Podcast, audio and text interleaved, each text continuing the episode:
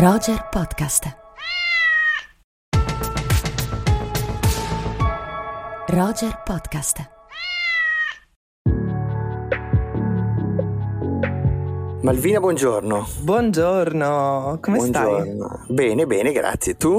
Non c'è male. Sono un po' emozionato perché sono da solo con te oggi, come ai vecchi tempi. Io sono un po' preoccupata, pensa te.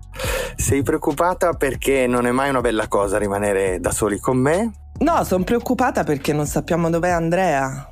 Eh, giusto. Ma dov'è Andrea? Andrea eh, è introvabile, è irreperibile. Non risponde più. Ragazzi, ragazzi, Andrea è sparito, non ci risponde più. Aiutateci a trovare Chimento. Eh, speriamo che settimana prossima sia, sia di nuovo con noi. Lanciamo un sondaggio? Il sondaggio dov'è Chimento? Dov'è Chimento? Anzi, dove sono Chimento e il banano? Il banano. Bene, ciao Andrea, ciao Andrea, ti vogliamo bene ovviamente. Ti vogliamo bene, torna presto anche perché oggi ci saresti stato utile e fondamentale, più del solito, già sei. Perché Andrea è colui che ha sempre qualcosa da dire di brillante su qualsiasi film esca in sala, su piattaforma. E questo va detto. Va detto, va detto. E questa settimana noi non possiamo sottrarci, non possiamo non parlare di Thor Love and Thunder che eh, è uscito in sala, è il ventinovesimo film eh, Marvel del Marvel eh, Universe. E insomma eh, speriamo che Andrea ci mandi un piccolo video in cui ci dice che cosa pensa in modo da poterlo condividere con le nostre amiche e i nostri amici ma ora Malvina, cosa ne pensiamo noi? Esatto, e, que- e, questo è il secondo motivo della mia preoccupazione, perché quando noi ci troviamo, è già capitato, è già accaduto, a discutere di universi, in particolar modo l'universo Marvel, siamo un po', no? Tu da una parte io dall'altra del campo. Sì, e forse anche. Un po' un match volta. point. Forse anche questa volta. No, sicuramente anche questa volta. No? Tu sei più, diciamo così, tu hai, lo guardi dall'interno seguendo un po' il percorso che infatti mi spiegherai meglio, spiegherai anzi a chi ci ascolta meglio di che si tratta, io invece sono una spettatrice un po' occasionale. Eh, ma è difficile dare delle coordinate precise questa volta su Thor Love and Thunder, soprattutto su dove si posizioni temporalmente all'interno dell'universo Marvel dirlo con precisione, sicuramente siamo dopo Endgame, visto che eh, il nostro energumeno eh, asgardiano si trova in una sorta di ritiro spirituale dopo gli eventi di, di Endgame. Ma mh, mm, io inizierei col dire, Malvi, che eh, questo eh, quarto film dedicato a Thor è diretto ma soprattutto è scritto e diretto da Taika Waititi. E scusate se è poco. E scusate se è poco, eh, lui aveva firmato anche il terzo episodio, no? eh, Ragnarok, che però aveva solo diretto e qui ci mette anche la sua scrittura e diciamo qualcosa su chi è questo, questo, personaggio, Malvi, perché è un personaggio molto interessante. Esattamente, beh, regista, sceneggiatore, mh, mm, attore anche. Attore, pittore. Neozelandese. Sì, neozelandese. Noi lo conosciamo soprattutto per Jojo Rabbit. Ma sì, che io ho amato Poi ha vinto un Oscar per la migliore sceneggiatura. Anch'io, anch'io l'ho amato molto. Qualcuno avrà visto e ricorderà anche What We Do in the Shadows, noto anche come Vita da vampiro. Se non l'avete visto, recuperatelo perché è un mockumentary folle, divertentissimo che sconsacra con un'irriverenza scatenata il mito del vampiro, raccontandoci la vita di quattro non morti eh, così un po' fuori dal tempo, ma alle prese con la società dei media di oggi. Eh, e lui porta un po' questa scrittura, un po', molto, questo, molto, molto, sì. questo tratto, no? questa poetica, si può dire ancora, non so, comunque la sua firma sì. c'è indubbiamente anche in questo episodio del um, Marvel Cinematic Universe, eh, sì, irriverente, scanzonato, ironico, eh, iconoclasta. Sì, sì, no? iconoclasta è una parola che penso si addica molto, anche perché mettendo insieme Jojo Rabbit, Vita da vampiro, anche alcuni suoi lavori precedenti, viene fuori proprio un panorama di testi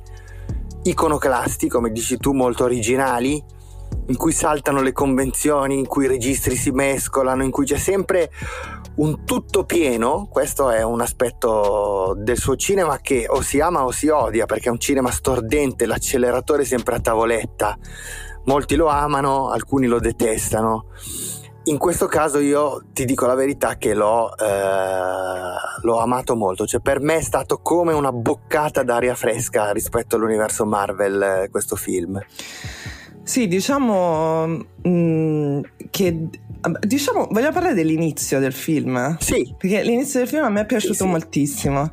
Allora, c'è questo deserto post-apocalittico, eh, è vero, i riferimenti sono tanti, è, è, tutto un piano, hai ragione, è tutto un piano, quindi siamo in questo scenario post-apocalittico che stiamo iniziando, ahimè, a immaginare anche per il nostro futuro uh, reale, anche se qua probabilmente siamo nel 2000 e appunto 2000 e, Chi lo sa? No, e 20 no, più, non sappiamo. Non possiamo dirlo. E c'è questo Uh, e c'è questa scoperta di, di, di, un dio inetto, no? C'è questa scoperta di un dio crudele per la sua inettitudine e che dà origine poi a uno dei. Uh, a, a, un cattivo meraviglioso. Ecco, questo sì che è un personaggio è un meraviglioso, meraviglioso. Gore. Film. Christian Bale. Gore il deicida. Un Christian Bale meraviglioso per quanto sia molto simile a Voldemort, questo lo possiamo dire. Questo lo possiamo dire, certo. Gli faranno causa? no, no, no, questo no, perché è un personaggio già presente nel, nel, ovviamente nei, nei fumetti, Gore, il killer degli dei, interpretato meravigliosamente, come dicevi tu, da, da, Christian Bale, che è una sorta di. Vabbè, ma lui può fare qualsiasi cosa. Eh, sì, è vero, è vero. E qui però è perfetto perché, perché mm, è, e, e, tra l'altro, come dire, si muove dentro a un circo. Eh, che come abbiamo detto prima è sempre eccessivo, irriverente, dentro a un film che non si prende mai sul serio, c'è questa linea tragica che lo attraversa, che è interpretata da, da lui, che è costituita da questo, da, dal suo corpo dolente, una sorta di Lucifero, di angelo caduto. È un cattivo spettacolare, davvero splendida l'interpretazione di Christian Bale, ma splendida proprio la lettura che di questo personaggio dà eh, Waititi e che ci viene presentato appunto in un prologo strepitoso.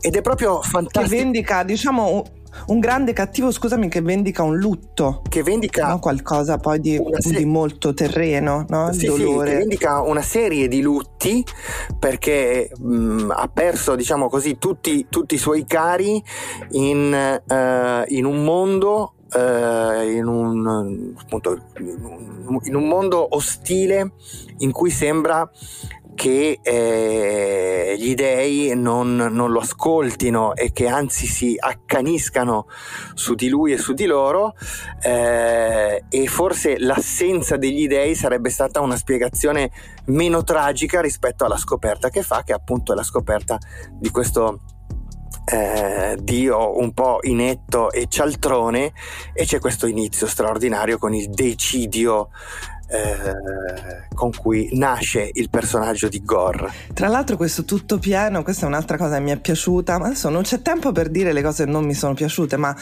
insomma è questo, dicevo, deserto post-apocalittico, poi ci sono questi colori vivaci, no? psichedelici, poi a un certo punto entriamo quasi nell'horror bianco e nero, um, poi c'è uh, l'heavy metal, no? i tratti, come dire, il look a tratti heavy metal, cioè un film che mette sì, insieme... È un film heavy metal in effetti, anche no. se accompagnato dai riff dei Guns N' Roses. Dei Guns N' eh, Roses, che, sì. Che a più riprese puntellano eh, le azioni del film. Però Malvi davvero rispetto a agli ultimi, eh, agli ultimi eh, esiti del Marvel Universe sia al cinema sia nel, nella serialità televisiva è davvero una boccata d'aria fresca. Innanzitutto dura poco meno di due ecco, ore. ecco ecco dura poco diciamo. Quanto dura? meno di due ore. Meno di due ore. Non ha bisogno di, eh, di, di, di dilungarsi non ha bisogno di plot twist cervellotici e a tratti deprimenti come eh, nel nell'ultimo Doctor Strange o nell'ultimo Spider-Man, eh, quando ci sono dei plot twist sono sempre accompagnati da questa tendenza a sdrammatizzare, a non prendere niente sul serio, sempre eccessivo, ma di un eccesso talmente dichiarato e surreale da non produrre altro che divertimento e un metadiscorso interessante sul, eh, su, sul, anche su, sugli eroi, cioè sulla smitizzazione degli eroi e degli dei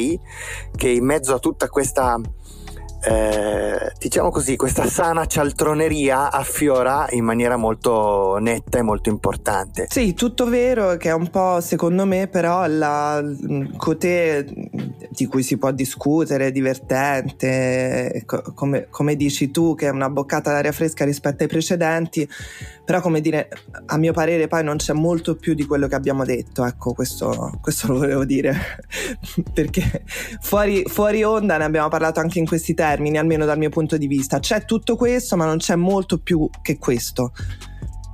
Ecco, forse sono perché sono sempre dalla parte del campo da tennis, quello dove la pallina, sì. la pallina prende, no, no, non arriva fino in fondo, non tocca. No, certo, certo. È che per, per forse ehm, è qui un po' la nostra antica divisione. Per me questo è già, è già molto perché è già una reinterpretazione di, eh, di, un, di un, oggetto eh, così, di un oggetto culturale eh, molto, molto interessante e molto profonda eh, però eh, chiaramente come dici tu la, eh, il punto di partenza diverso insomma 29 film è sicuramente eh, rilevante. Ci fermiamo qui? Ci fermiamo qui direi, anche perché eh, l'assenza di, di, Andrea mi sta immalinconendo. No, che crudele nei miei confronti. No, no, è che Andrea è, Andrea, Andrea. è insostituibile, lo sai. Bene, ci vediamo la prossima settimana? Bene Malvi, ci vediamo la prossima settimana, buon weekend e buona visione di Thor, Love and Thunder. Ciao!